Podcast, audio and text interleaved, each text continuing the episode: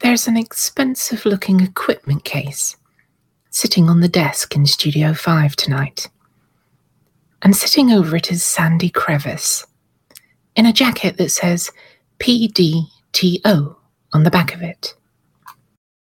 Look, I'm sorry. All I said was. Shh, quiet. I, but I only meant. I mean. Hush, hush. The more you interrupt, the longer this'll take. Aye, all right. As silence returns to the studio, the designated PDTO carefully opens the equipment case to reveal a lushly padded interior with two smaller compartments. Out of the first, he takes a very shiny decibel meter, which he puts gently down on the desk. He winces at the soft click it makes as the needle on it jumps far to the right. Once it settles back to the zero mark, he turns to the second compartment and extracts another, much smaller equipment case. Opening this one reveals a velvet lined interior, and resting within it is a single steel pin. Pulling on a pair of cotton gloves, he carefully lifts the pin into the air, holding it out at shoulder height. Then, holding his breath, with a deft flick of his wrist, he propels it towards the studio floor. He nods in satisfaction as the needle on the decibel meter jumps as it hits and bends down to pick it up. As he packs everything away again, he turns to the apology officer and says, Technical services take these things very seriously. If you're going to make the claim, we need to validate it. It's station policy. It's no time for the intro now. Well, you'll just have to shorten it. Maybe talk a bit faster. It's so quiet in the orbital tonight you can either pin drop our mics alive.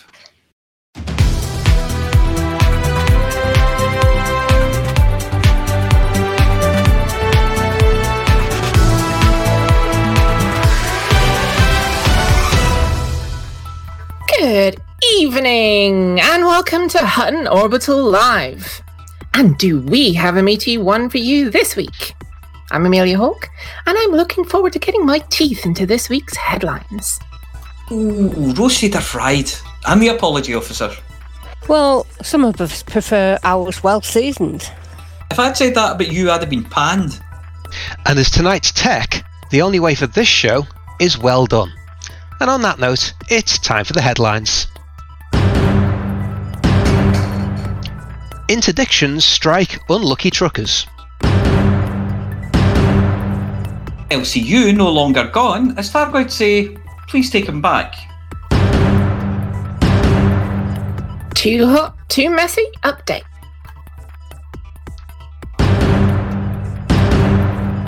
Archaeologists uncover pristine latrine. Scientists unveil latest no biowaste Sherlock theory. Hanky in shock after duck attack.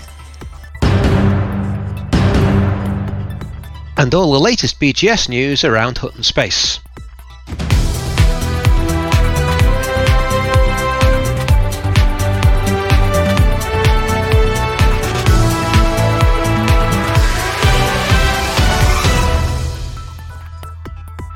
Hutton, not just a place, a state of mind. If you're a trucker, you subscribe to some of the best principles in the galaxy. You're silly, you do the difficult stuff because it's there, you agree to the number one rule be excellent to each other, and, of course, you're all about the letter W. You don't like the letter V. What we mean is the little w, the one in the middle of the initialism PWP. That's pilot with pilot. The V of versus is banned. Except by mutual consent, of course, in the name of fun. But the W, now that is an important letter. No more important is the little w than when the tr- Hutton truckers get together. Not chatting via the magic of interstellar comms, or in a wing attacking a planet-side settlement with flossy-fired fiery munitions going off behind your head, and Rampage running around with a taser shouting "Sleepy time" at the scavengers before giving them a little nap, but in person.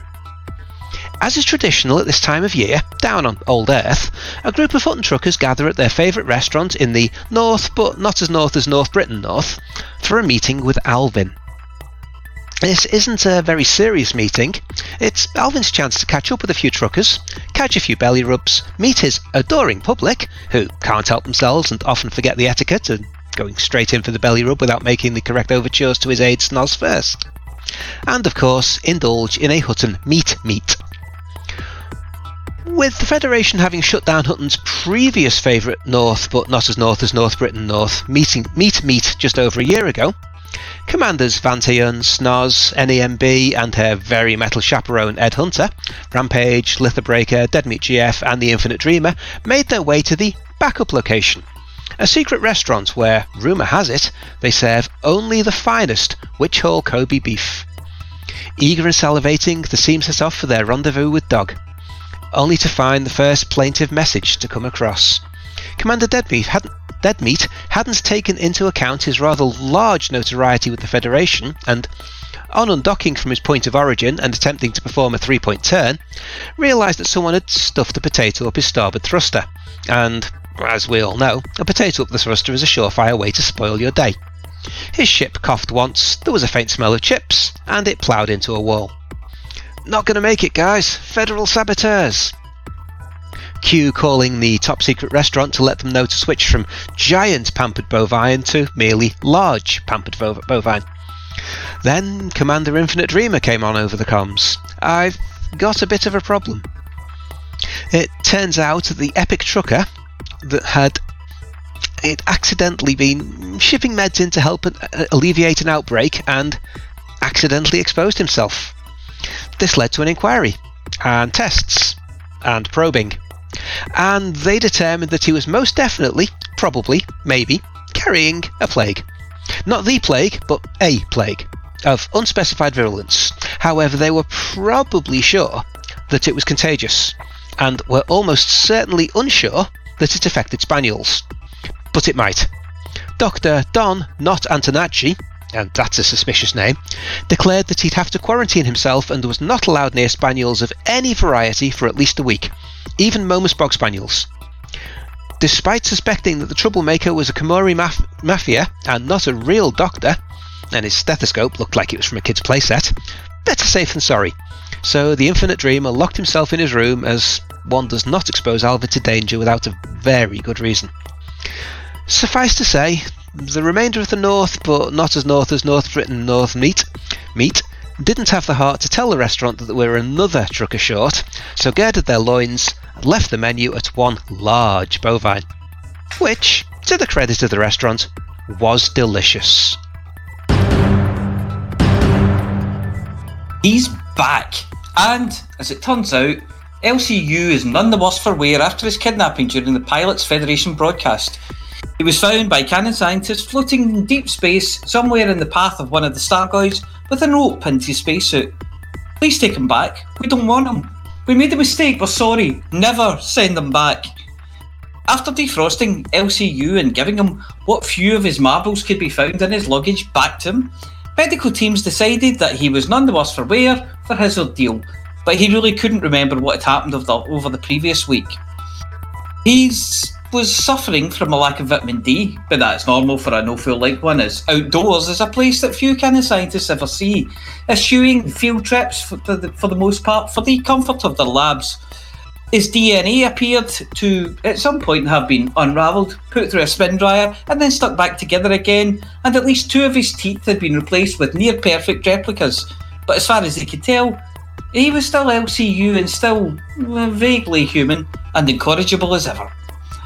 The final proof that he was actually him was when they asked how he had escaped. That bit he did remember by singing. At which point he gave them an example, and the entire medical team had to be admitted to the wing where they've got the good drugs, padded walls, and soft lighting. Only one man in the universe can butcher Oops, I Did It Again, quite like an LCU, and only one man could do it in a little pink number with fluffy edges while smiling coquettishly like the man himself.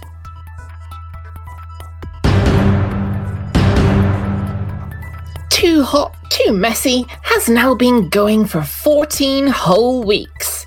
That's almost two whole Prime Ministers! If anyone out there listening still doesn't know what Too Hot, Too Messy is, then stay tuned and prepare to be amazed. As it's the Hutton led initiative to deliver Hutton mugs and Centauri Megagin to every single station in the galaxy. This week, commanders smashed through the 34,000 deliveries barrier, with over 1,300 deliveries of both mugs and gin in week 13. Now that's good, but still down on the almost 2,000 we've been seeing in pre- the previous few weeks. So please, keep trucking and keep the momentum going. Remember, every mug counts, and there's even a real mug on offer that might just be yours if you take part. Two more commanders join the effort this week, taking the total to 224 pilots spread across 74 squadrons. And of course, more are always welcome. Naturally, Hutton is blazing away at the head of the squadron leaderboard and have a collective tally of over 14,500 deliveries. The Winged Hussars are in second and have passed the 2,000 mark with over 1,900 muggings. And the Paladins are still solidly in third with 1,371. That shirker, who's not even here to defend himself, is still out in front with 3,000 mugs and gin mark, fading away in his rearview mirror. Some say that he likes to pretend he's the Stig. Chasing him down in the leaderboard, we have a change in second place with Waller 81 moving past Nemb with 2,278 to Nem's 2,250 now in third. Commander Mouse 8287 is still in fourth, but Infinite Dreamer is now only 140 behind in fifth. Five commanders have delivered more than a thousand mugs. And, well, how do we know all this? I hear you ask. Well, because it's tracked by the marvel that is the Hutton Helper and updated live on Too Hot Too Messy event page at hot.forthemug.com forward slash hot underscore mess underscore two. At this rate, we'll have delivered a canister of Hutton mugs and Centauri Megagin to every station in the galaxy by, well, before the major future event, definitely. But we aren't going to speculate on a precise end date as we're still finding more and more stations. The list is now closing in on 203,000.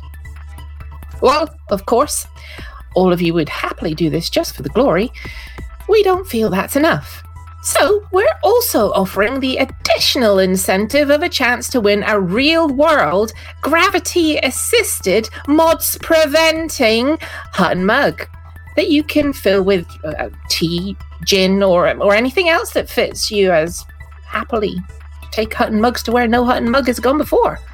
Any commander that delivers 10 mugs and gin in a week will be entered into that week's draw to win a real Hutton mug. Well, unless you already have one, of course, uh, in which case you'll have already been immunized against mods. And it and it doesn't need a booster. 13 commanders have accomplished this so far, and you can see a little golden mug next to their names in the top commanders table. So keep listening for this week's winner to be announced in the banter bit uh, a little later in the show. Well, how do I join in the fun? I hear you ask. Well, first, you need to sign up for the Hutton Helper by following the, following the instructions at hot.forthemug.com forward slash download. And then your mug and gin deliveries will be lovingly tabulated for you by Antarius Fusion's marvelous mathematical hamsters. Archaeologists at Hutton Orbital made a stunning discovery this week, hidden almost in plain sight. With Cubicle 3 and now cordoned off cubicles 1 and 2, having gone down in Hutton and Galactic Legend as the most terrible place in the galaxy. But one people go to as quite simply there's nowhere else. Where when they've just flown an hour and 22 minutes each in a straight line with nothing but Bombay bad boy space noodles and a century old tin of prunes, and you're busting.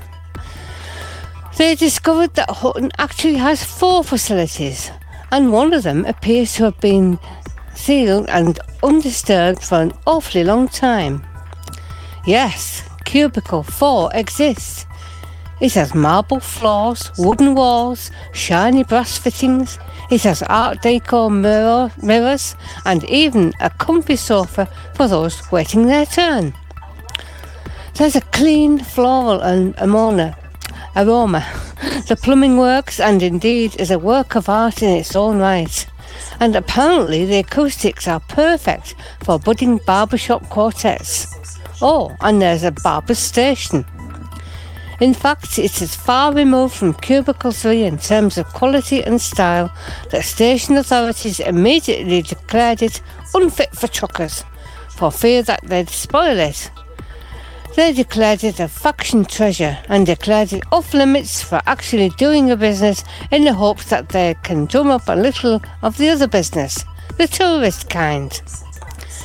Cubicle 4, the place you go where you can't actually go. The washroom that never needs clearing and the only place in the station where floor mopping guy is never actually needed. The only special dispensation is for the station's official barbershop quartet. They're allowed to stand in the middle and blast out a 34th century version of I've Been Everywhere, except, of course, Cubicle 4. In this week's totally unsurprising edition of Scientists Tell Us the Most Obvious Things, Galnet is full of articles stating that scientists have finally unscrambled the Thargoid roar. You know, the one that happened after the big boo boo in HIP the other month. So let's rewind a second. Humanity designed a weapon that was to take out all the Thargoids, uh, or at least quite, quite a lot. You know, in quite a large area around Ground Zero. Anyway, we set it off.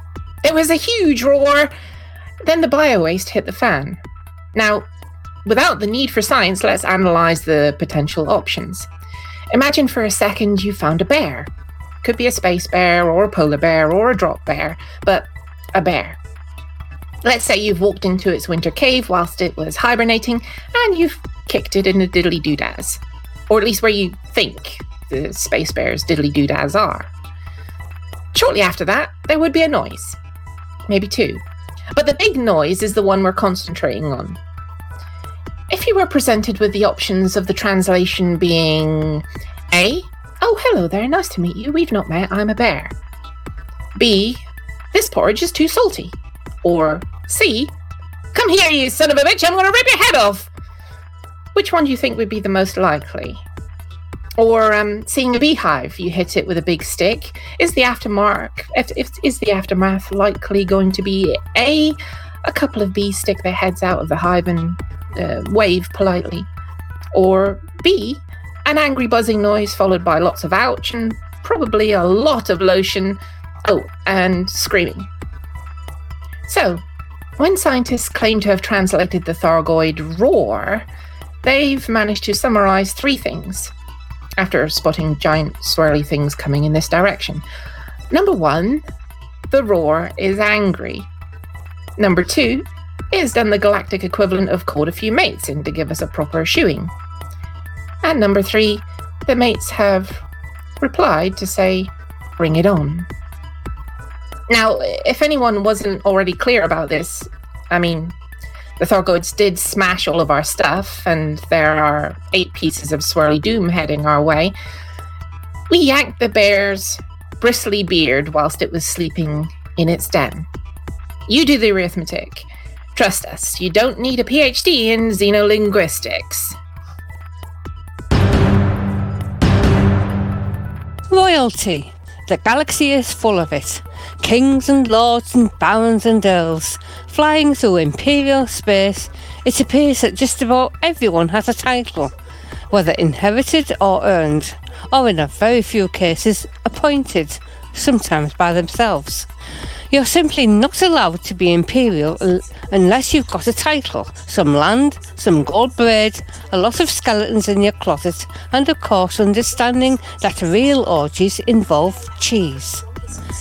King Hanky of Colonia, first of his name and many times cloned, seems to have come a bit of a cropper this week after a bit of an error. One of his assistant clones sent him a message that there was a duke hunting for him. Hanky, always eager to be recognised by fellow title holders, promptly rolled out the red carpet, got out the best china and crystal, and even ironed his shirt. Whilst waiting in the Albertine over at Fort, Fort Mug, okay, it only has one tree and a small shrubbery, but only on one level. He was rather startled when the security team ran past him screaming. Alarms went off, there was much consternation. It turns out that the clone that warned him that has one small failing spelling.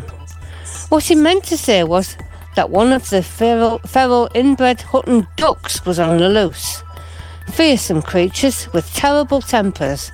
And yes, it had his scent and was on the hunt for hanky flesh. Needless to say, after swift application of a terrified scream and clobbering, it was one of the station chairs. He has asked the chef to serve him duck à l'orange.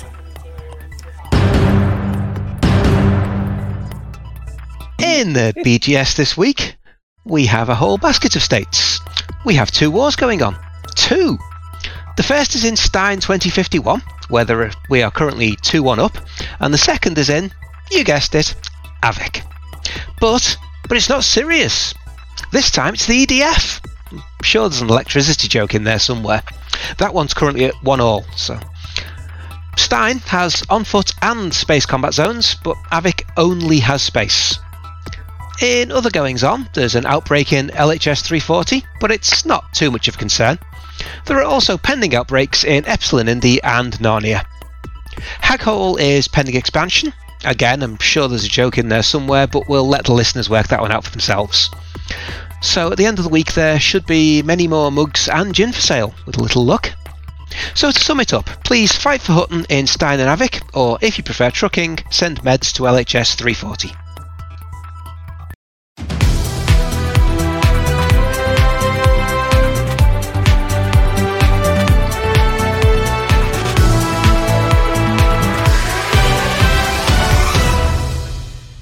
Was like Seamless. Really, really good. That was seamless. Yeah. So Yeah. I'm I'm going to start the ball rolling by saying Chicks isn't here. So I guess none of us will ever know if there was a live stream or not. I'm assuming not. No, there wasn't. There wasn't. Yes. We, we, we do have some breaking news though that's come in over the uh, the teletype. That, Yeah. uh, General Nocti has just Mhm. become a grandfather for the sixth Oh, wow. time. Oh, well, good. Six times. Congratulations, Nocti! Congratulations. Woo! no. Well, congratulations. That's very cool. Yeah. Yes, absolutely. Um, so normally, what we do when we don't have uh, we don't have a live stream to discuss is we have a wee talk about space banter. Things that are Space happening. stuff. Yeah, space banter. Things that are happening out, in, out in real space. I see I'm kind of out of the loop, so you're going to have to fill me in on what's going on in the galaxy okay. currently. Um, we're, we're going for it like kind of. Um, remember the Sunday Sport used to do headlines like you know double decker bus found in the moon and things like this. Um, I, I can thankfully say I've never read the Sunday Sport. Oh, Oh, you, don't need missed to read it though. Yeah, You, don't you just need to look at the headlines the and laugh. pictures. it's just, it's just full. Yeah, but you always wanted to see what the front headline was. So we got one like that. It said, "Dead star eats its own planets." I was going to say babies, but you know what I mean. Um, so they found apparently, uh, if somebody could post the links in, that would be ideal. You know, and people can look at it and go, "Oh, I'm on it. can't post links in chat. I can't post links in chat. I'm not special enough." No, no, Um, no, I'm not special at all. But apparently, it's a, a white dwarf. Apparently, ninety-one light years from Earth. And I tried looking for it by the name. Oh, it's it's got a, different. It's got a white dwarf allocation name. Let's see what it was called again. 91 light years. That's not very far at all. It's not it? that far. I somehow think it should be out there. So it's WD and then space and it's JI two one four seven dash four oh three five. and apparently it's in one of the constellations. Let's see which constellation it is. It's like Grus or something like that. I, I don't think it's Gru. I don't think it's like um. Is it surrounded by little minions? It, uh, yeah, it is. It's surrounded by bits of dead planet that it ate. Um, so it looks like it's expanded, ate its babies, and then kind of shrunk back down again. There's lots of kind of planetary debris and things scattering about it. You know. That's like so close, it's almost on our lawn. Almost, yeah. It's uh, you know, it's like one or two jumps in a an, an exploration anaconda, so it's not far at all. Wow. Um, and uh, yeah, so it's it's got debris in it from where it chewed up its its own planets. Uh, so it looks like a rocky ice world place. So you're probably not going to get a lot of money for it, but you know it's worth somebody going to have a look if you quite fa- if you fancy that. Um, there's there's another one somewhere as well, but this one is particularly blue because it's got um, nitrogen, I think, in its atmosphere. So that makes it go a bit bluish. Not just a bit cold there then. No, it's well, it's cold. It's only at four thousand Kelvin. So you know, Only. only yeah. Yeah.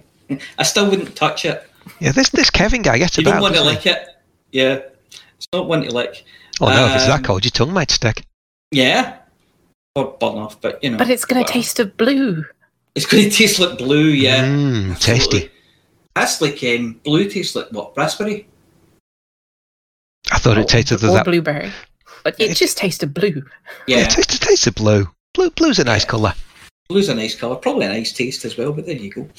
Um, and another one, there's um, planets are forcing the stars to exercise and look younger. Oh. Can you Yeah, elaborate? uh, just a little bit. Don't I? Don't uh, not in a way that I would like you to go into deep, in-depth questions, you know. But Oh.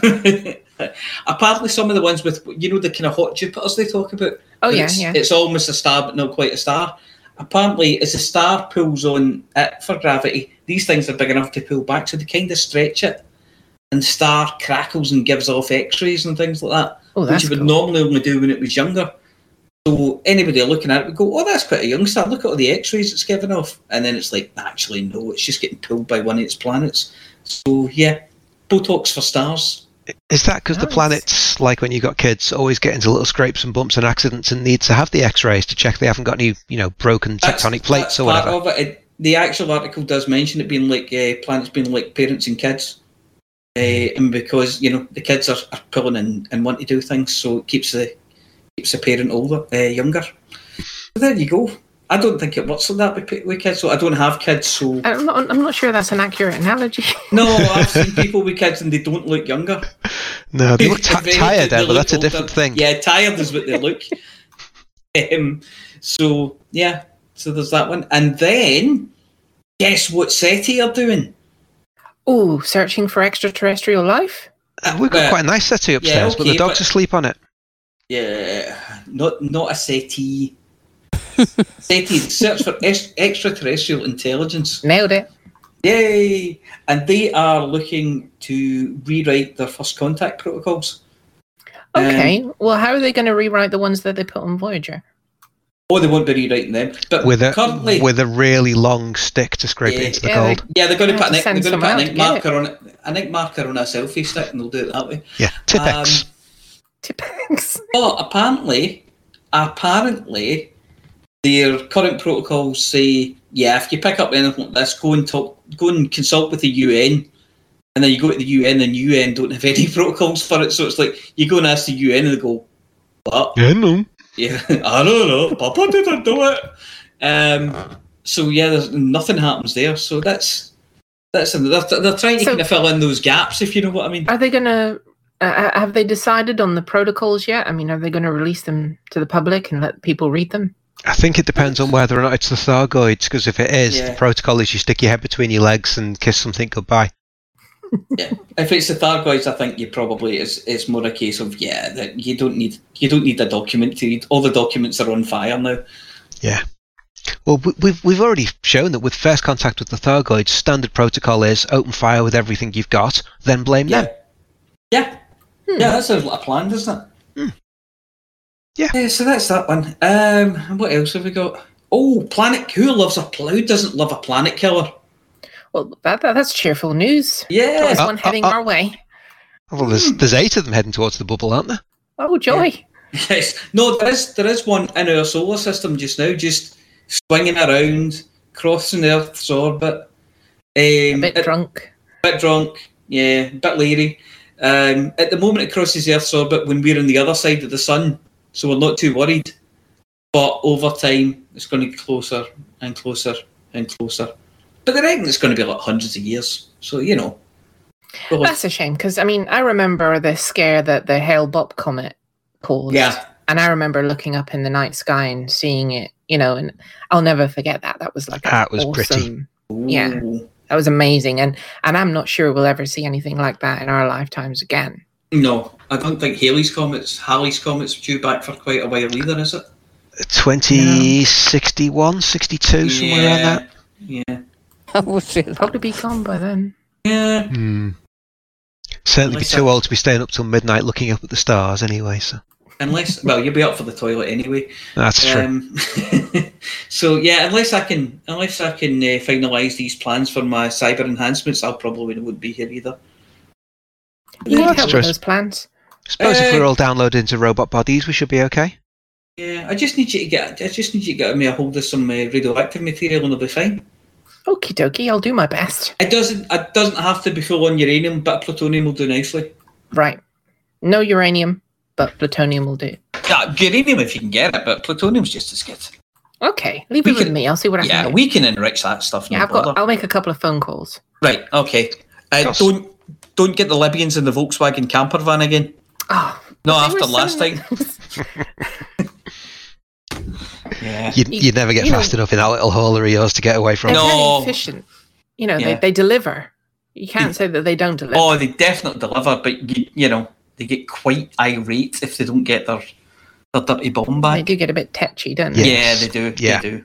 Like kind of rocket launcher touchy. Hmm. But you know, Yeah. yeah. So, It's like fl- Flossie in a ground combat zone, that isn't it? Rocket launchers left, right, and centre. yes, rocket launchers to the ready. I'm Um, running for ages. so we'd normally about this time we would have a drum roll, and Yeah. we would we would announce. Yeah, we would do all that. And I, I have sent a message to Mr. Shouty and I'm still waiting for a reply. things. So it hasn't been drawn yet. You think? Haven't been drawn. Well, I don't know. How very dare? How very dare It's, it's just disgraceful. I mean, Yeah. how dare he have a life or do anything other than this?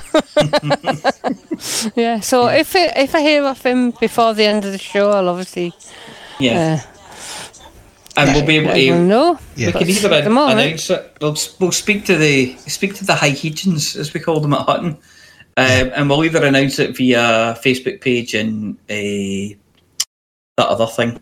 What do you call that? Discord. Oh, yeah, or yeah. or we might just do a double draw next week. We'll, it's, we'll see Yeah. where we're at. Yeah. Yeah. But So, we'll we, we, we won't let it escape. We'll we'll we'll, Oh, we'll track down Oh, whoever's no. won. We'll find a name and we'll throw mugs at them until they submit. speaking of which, Groove Champion, you still have not claimed your Hutton mug. Tisk, tisk. Yes. Pull your finger out of wherever it is and get a message to I took part at huttonorbital.com and we'll we'll get that sent out to you. And we still get two, and I noticed Mr. Mindwhippy is in the I was in the chat earlier on. Yep, still is. I You think. there, Mindwhippy? You haven't cleaned your Halloween paint jobs yet. Tisk, tisk, tisk. Tisk tisk. And somebody else hadn't cleaned their Halloween paint job. Give me a second. Oh, right, okay.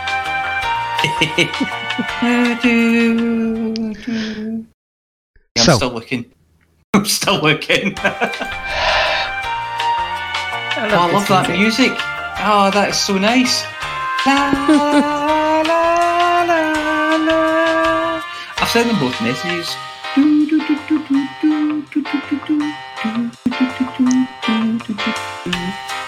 Somebody press the button to the top floor. Admin stuff. No, we're after Somebody floor pressed eleven. the buttons. Somebody's pressed the button for all the floors. We're after floor eleven, but it's voice Right. activated. Um, Oh, yes, screwed. I'm ready. I'm ready. Oh, It's oh.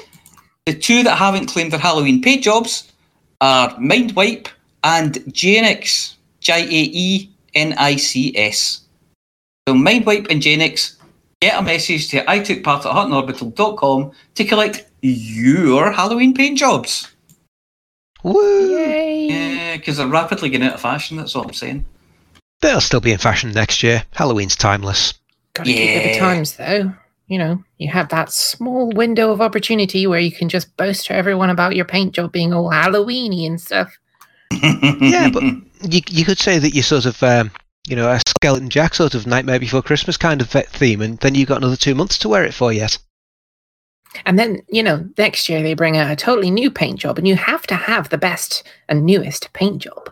Oh no, then then then you're retro and vintage, and everybody's asking where you got that one from because they can only see the new one in the store. Mm, touche. Well, one or the other, something like that. Anyway, are we ready to move on, chaps? And Almost. chapettes? I I Give me- do believe we are. We've got Yeah. one more thing we need to do.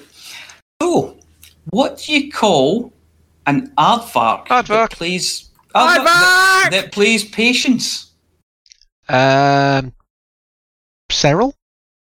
A Jeff. car, a cardvark. Oh. Cardvark. Aardvark! Cardvark. Cardvark. And here we go with Flossie and the CG news. Yeah, sooner the better. Hmm.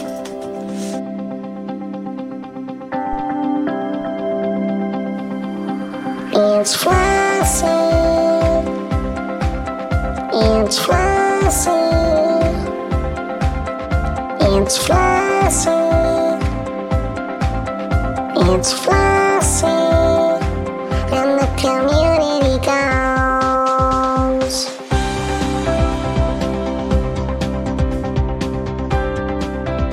Hello, Flossie here with this week's CG News. Last week's CGs. Azimuth to expand operational assets ended at Tier 3 with 43,766,712 units collected.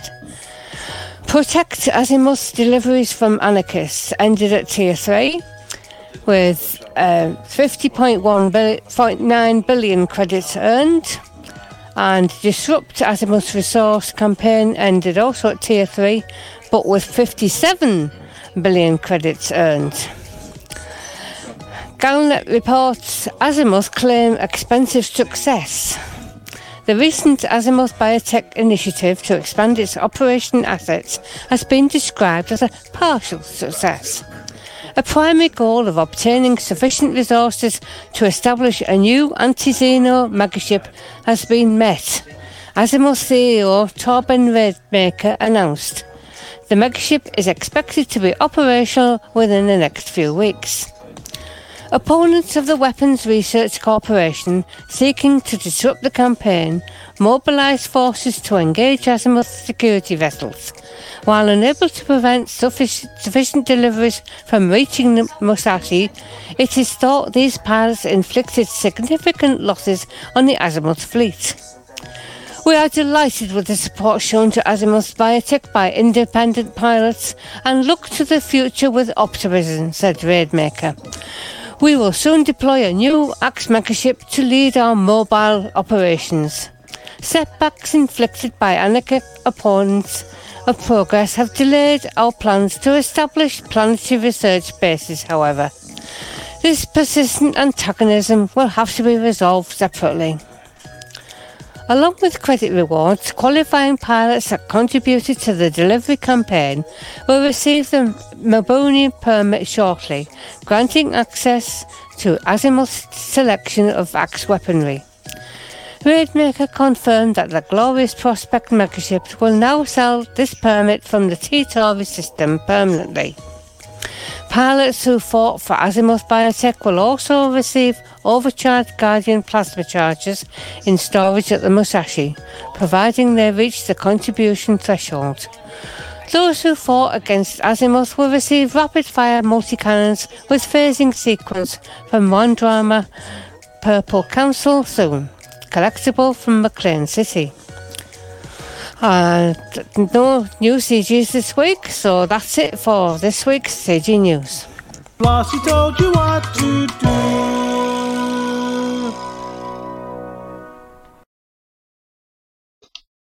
So now it's over to the Stan and Ollie of News to take us up the trail of the Lonesome Pine.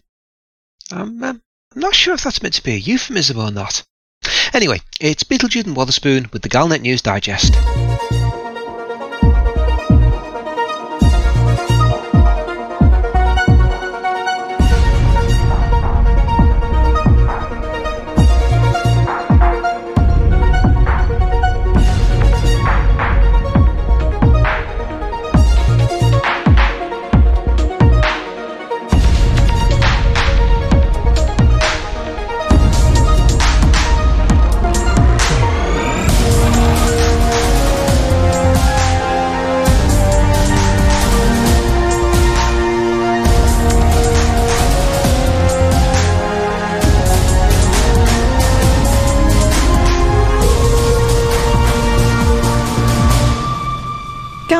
Digest, 10th of November 3308. We read the news so you don't have to. In this week's news, we lay eight extra places at the table. And newly appointed Governor Dalton creates a crumple zone for humanity called the Kingfisher.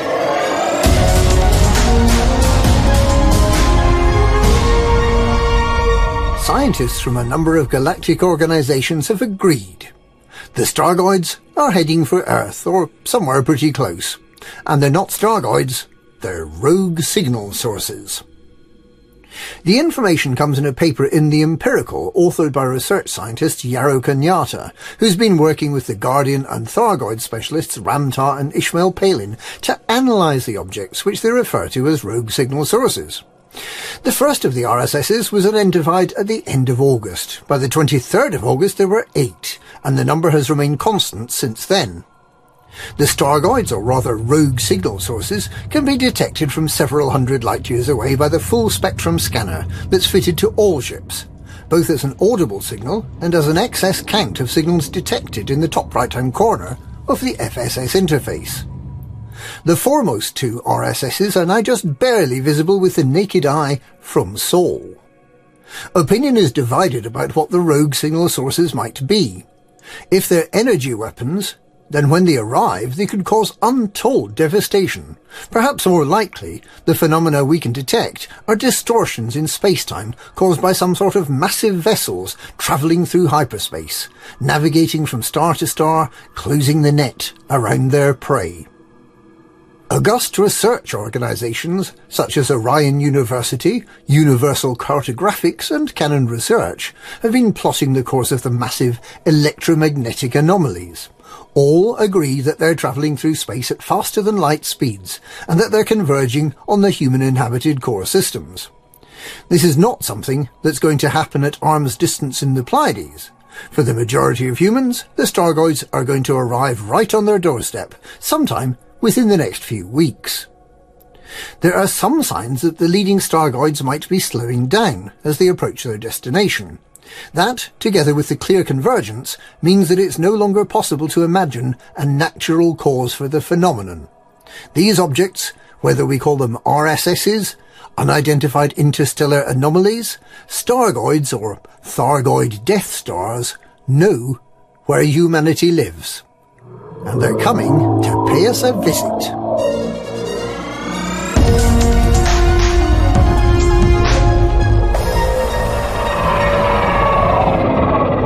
Governor Dalton Chase has been elected to the Federal Congress as the build-out of his grand project, the peace ship Kingfisher, is completed and the installation of specialist communication equipment begins.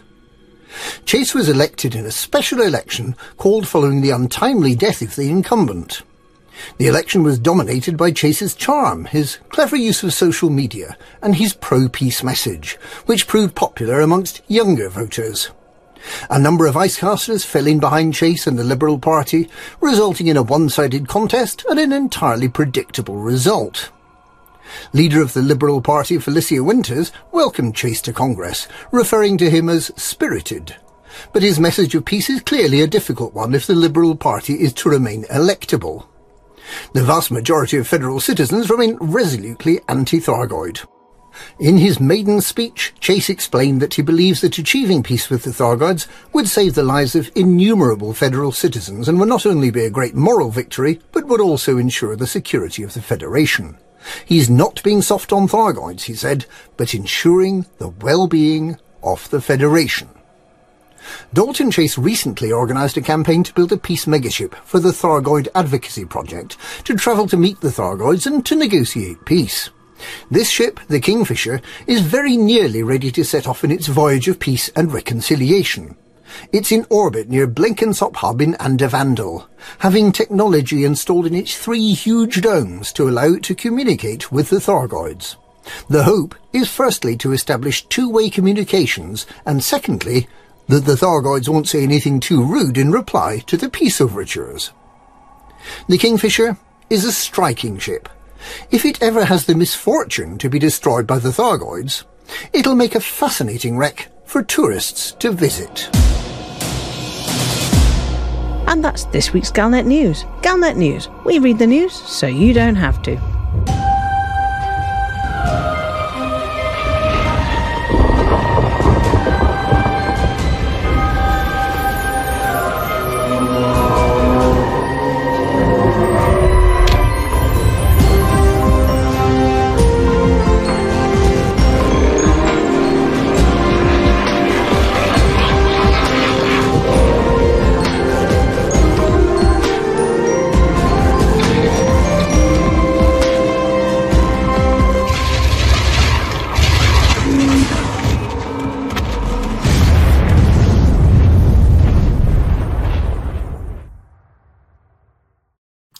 And congratulations to retired Navy IT 1 uh, for winning the impromptu question uh, for uh, the skins that Mindwipe has passed on or will be passing on to you. Just contact us at I took part at huttonorbital.com and you'll get those goodies. Anyway, thank you, Commanders Beetlejude and Witherspoon. Oh, and, and it is a euphemism, by the way. I tried it once and I've always regretted it. Those pine needles get everywhere. Anyway, speaking of small, irritating things, here's Mia Harkness with the Hutton Helper results.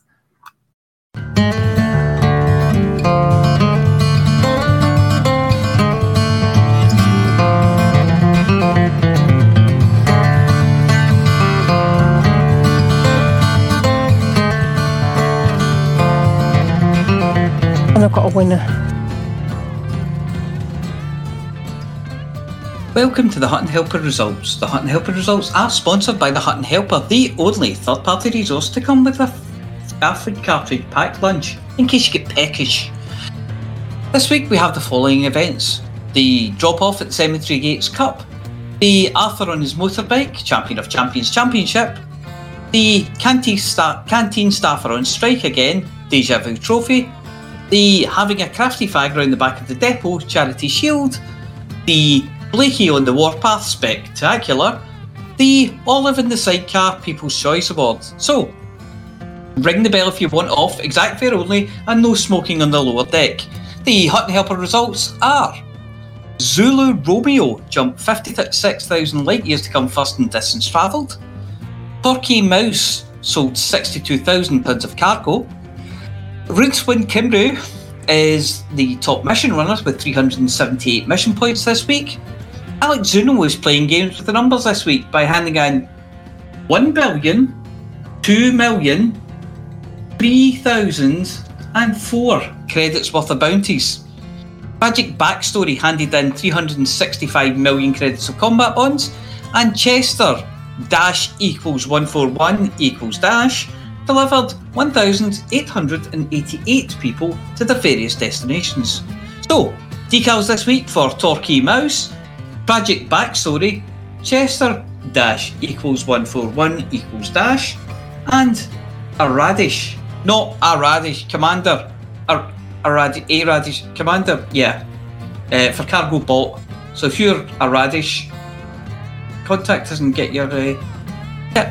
Um, and for everyone else who won a, a decal, please email I took part at huttonorbital.com and arrange to collect your Hutton decal kit, which this week consists of Blakey's moustache, Stan's hat, and Jack's ticket machine.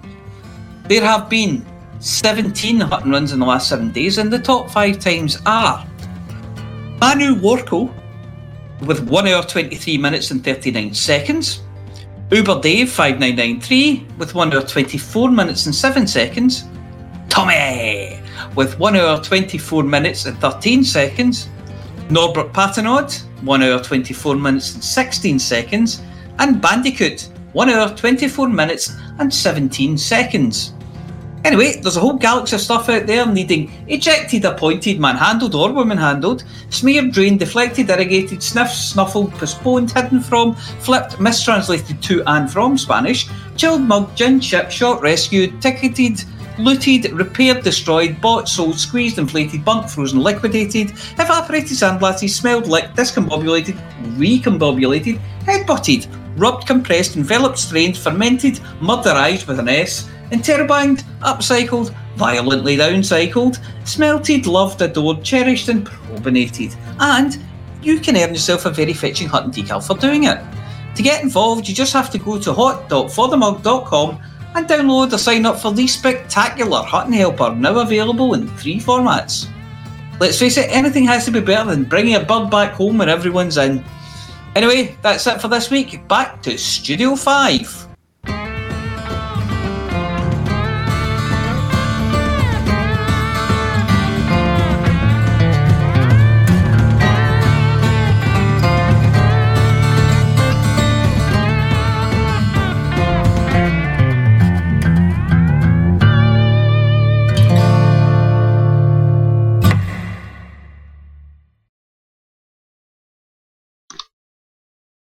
Thank you, Mia.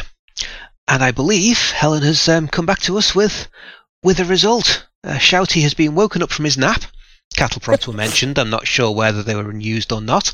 And we have an answer on the mug winner for this week for the Too Hot Too Messy. So the winner is Helen. Would you like to announce it? NZGL. That's a small n, capital Zulu Golf Lima.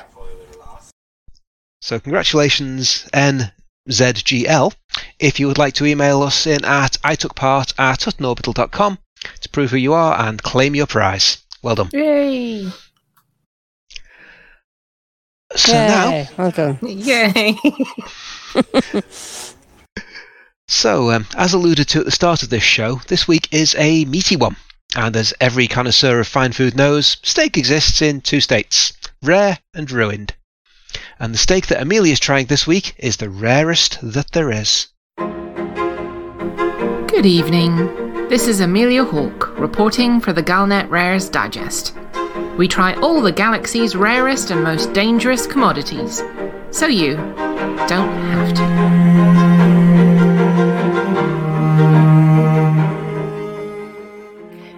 This week, as it's the same week that traditionally Hutton truckers get together with Alvin for the annual North, but not as North as North Britain, Northern Meat Meet over in Seoul, which I wasn't able to attend in person, I've been given the task of investigating and sampling the galaxy's rarest and most delicious beef.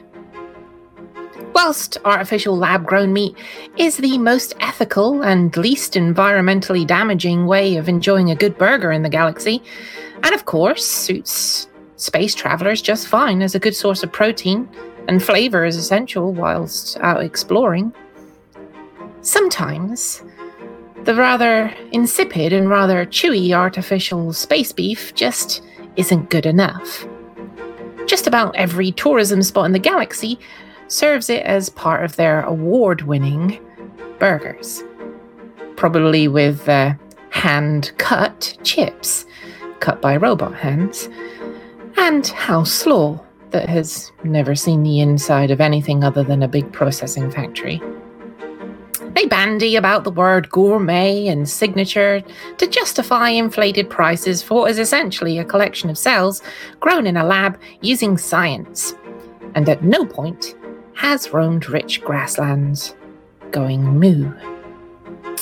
The Witchhaul system, though, is one of the places where you need to sate your carnivorous tendencies, and you've got a few thousand spare credits for a simple 12 ounces of their finest. You can chow down on the meatiest and most tender, the tastiest steak in the galaxy. Witchhaul Kobe beef is the 34th century inheritor of a tradition that goes back to feudal Japan, back on Earth. Whilst the name denotes its original name and origin, the cows saved from a deteriorating planet Earth during early environmental crisis, along with the specialists who remember the techniques, are the Wagyu black cattle from Japan. Imported in feudal times from China, then specially bred, pampered and refined over centuries to produce the most tender beef in the galaxy. When the herds were rescued and moved to Witchhaul, it was one very specific thing in mind the sheer happiness and well being of the cattle. The finest grains, the most temperate climate, the absence of anything stressful. They live on beautiful grassland under stunning skies, surrounded by the most peaceful environment that nature has ever created. What's more, these small herds are properly tended. Each head of the herd is allocated a team of 10 care assistants. There's the team that hand feed them the specially chosen grains. There's a hairdresser to give them a good brush each day. The horn polisher's job, well, that's obvious. And there's a masseur and a masseur's assistant. It's grueling work. And even a string quartet to play lullabies at night to drift the cattle off to sleep. They want for nothing. In welfare terms, these cattle have a trust fund, a good insurance policy, a daily exercise regime that involves gently walking to the jacuzzi. And as a result, when they do end their days on the dinner plate, you can almost taste the calm. The melting point of the fat in their bodies is degrees lower than that of any other beef you can buy. Visiting the herd, as I am this week, it's almost a pity to consign these cattle to the slaughterhouse. These magnificent beasts. The horn polishers keep their magnificent racks gleaming. Their coats are lush and healthy, eyes bright. These cattle don't even need to lift a finger to breed. That's dealt with for them by a specially trained team with soft gloves, a, a big bucket, and a very gentle giant turkey baster. Modern science has given the cattle a voice. They've been fitted with collars that translate the ruminations of the herd into rudimentary language. There's no longer just moo. They can express their hunger, or whether they fancy a dip in the pool, or some daytime TV. They can also express their displeasure. The staff that look after them spend their time in care, but, well, in hidden abject terror. Just one of the cattle sounds grumpy or asks to see the manager, and the member of staff is disciplined. I mean, severely. They're flogged and thrown into a big pit, then flogged some more. And to my horror, the, the pampered bovine that reported them likes to watch. Yes, Witchhaul Kobe beef like nothing more than the misery of their handlers. They're at their happiest and therefore their most tender and tasty when they're inflicting misery on those who are sent to pamper them. Lean on that knotted muscle just wrong? A flogging. Miss a note on the lullaby. Two floggings, a trip to the pit, and probably a week's salary docked. Cause a stampede? Well, that's it. Life imprisonment in the dangerous wing, sharing a cell with someone who probably files their teeth and definitely looks at you the way you or I might look at a nice Witchhaul Kobe beef steak, cooked just perfectly. I've been watching the process all afternoon now, and I've seen firsthand what happens when you upset one of these cattle. A poor lad, younger than many of the team here, made one simple mistake. He asked when his charge was due to go to the slaughterhouse. it probably wasn't his fault that the bullock has exceptionally keen hearing, nor that its color translates everything that is said.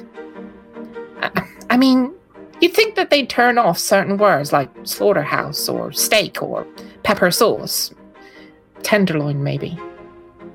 The first thing that happened was the bullock stopped chewing on the grain as it appeared to consider the words.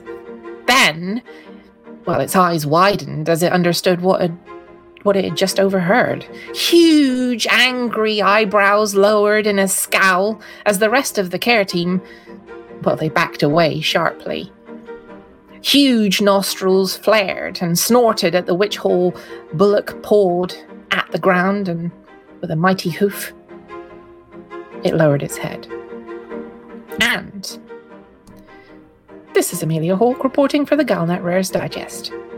I've heard a rare Witchhaul Kobe bullock scream in rage for the manager. So you don't have to.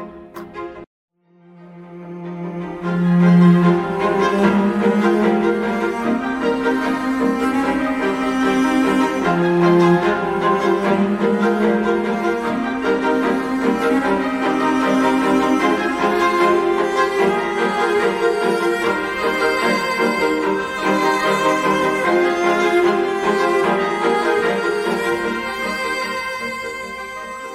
that was awkward. I want steak. Yeah, you don't want steak sta- You don't want it standing in front of you, though, looking Oh. very, very angry, though, do you? I I don't don't know. like steak. I don't know if my mic picked it up, but my belly did a hell of a rumble then as I was Oh, talking yeah. about steak. Oh, yes, I love a bit of steak. I wonder if they do Witchhaul Kobe chips to go with it. Mm, You know I mean? Pampered potatoes. pampered potatoes. Pampered potatoes, yes. Can't beat a good old punnet of chips.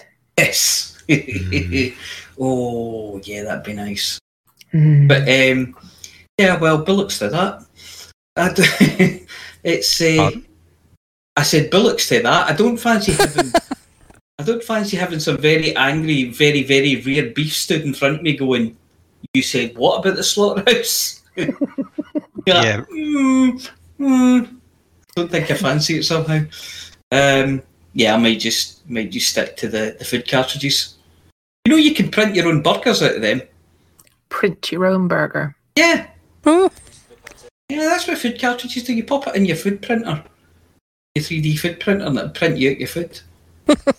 Burgers, you can have hot dogs, you can have. And, I like hot dogs. and the great chicken thing is, the great thing about it is, if you pick the wrong recipe off the printer, you can't tell because they all taste the same anyway. Yeah, exactly. it's just to change the shape. And sometimes the colour. Oh, it's a Yeah. hot dog. it's How do you know it's a hot dog? Well, it looks like one. It's yes. long and round. Long and round. yep, Hmm. with a okay. sort of a crunchy skin on it. Cylindrical. Yeah. Yeah. On on that note, Amelia. I guess it's time to say tartar.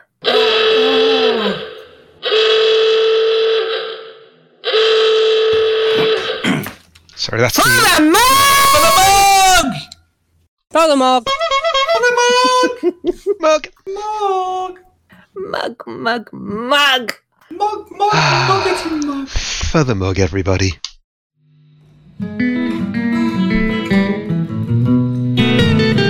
Mics are clear.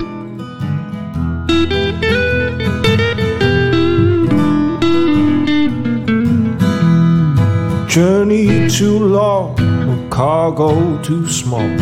Profit margins never really mattered at all. Gonna take the cargo where it's needed today. Super cruising all across the Milky Way. We're taking anything, anytime, anywhere. Loading all the teen out to the brim with the rest for the more, for the more, for the more, for the more. Yeah, you know just where we're coming from. For the more, for the more, for the more, for the more. Yeah, everybody sing a trucker song.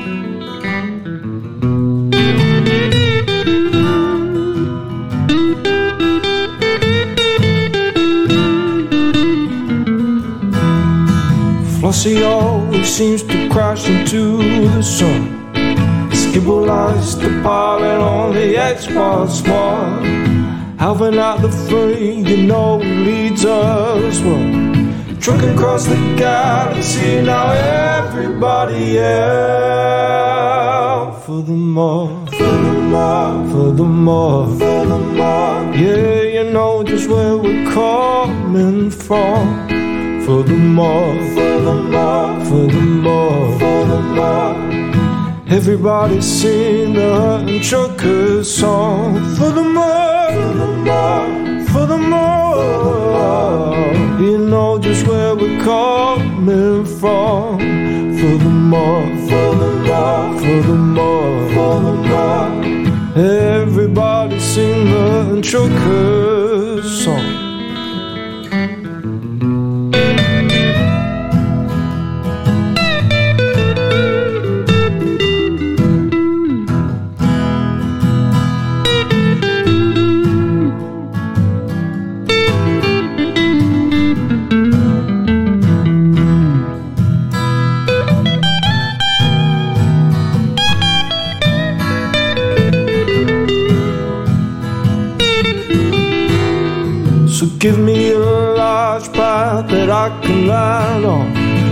Give you cargo and sing you my song.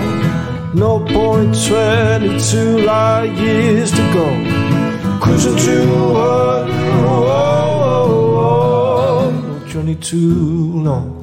No cargo too small. The profit margins never really mattered at all. We're gonna take the cargo where it's needed today. Super cruising all across the Milky Way. We're taking anything, anytime, anywhere. So shout it out loud, loud. You don't even care for the more, for the more, for the more, for the more. Yeah, you know just where we're coming from. For the more, Everybody sing the truckers song. For the more, for the more, for the more. Yeah, you know just where we're coming from. For the more, for the more, for the more. Everybody sing the truckers song. Well, ladies and gentlemen, very sorry, but that's the end of the show. Everyone's buggered off now, so why don't you bugger off too? Seamless.